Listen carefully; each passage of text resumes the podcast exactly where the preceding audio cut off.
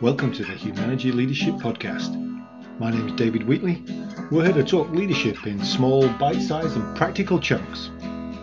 Enjoy.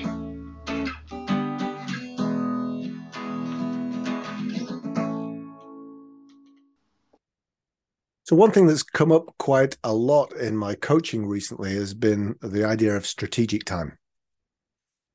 Uh, that transition that leaders go through from being doers to being leaders is the biggest transition. It's kept us in business for 23 years uh, because that's one of the biggest transitions leaders can make. They are talented doers, so they get promoted to be leaders of doers, and they're still the most talented. I talked about this a, a number of episodes ago with the idea of going from quarterback to coach.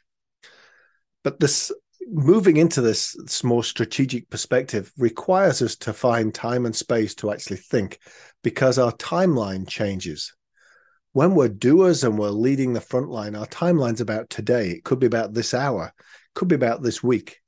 When we become more strategic, our timeline becomes about the next quarter, the next year, the next three to five years. And so we have to see things very differently. And so that's why I always encourage my coachees to schedule strategic time every week.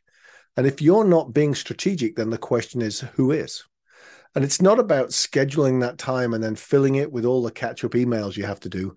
It's actually making that your strategic time.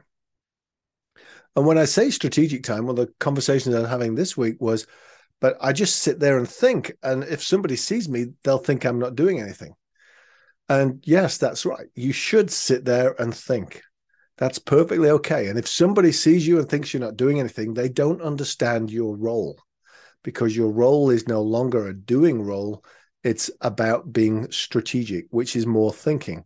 And so that thinking time, that staring out of the window time, that you need to start thinking that longer timeline and those greater thoughts makes a lot of sense.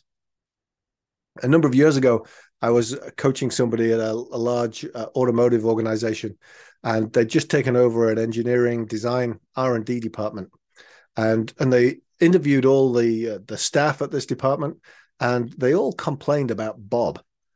And when they were complaining about Bob, the thing that they said was that they didn't like the fact that every Friday Bob went to lunch and came back and he went back to his office and he turned the lights off, shut the blinds, and had a nap. And they were all upset that this was being allowed to happen. So the guy I was coaching was smart enough to say, "I'm not going to uh, jump on this straight away. I'll, I'll wait until I've heard from Bob." And Bob came in and and uh, and my coachee said, "So tell me about Fridays." And he said, "Oh yeah, Friday afternoon.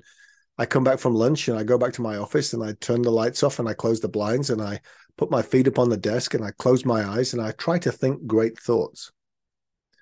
Well, this surprised my coachee that this honesty and uh, candor that came out. And so he did a little bit more investigating. And it turned out that this one engineer had more patents than the rest of the team put together.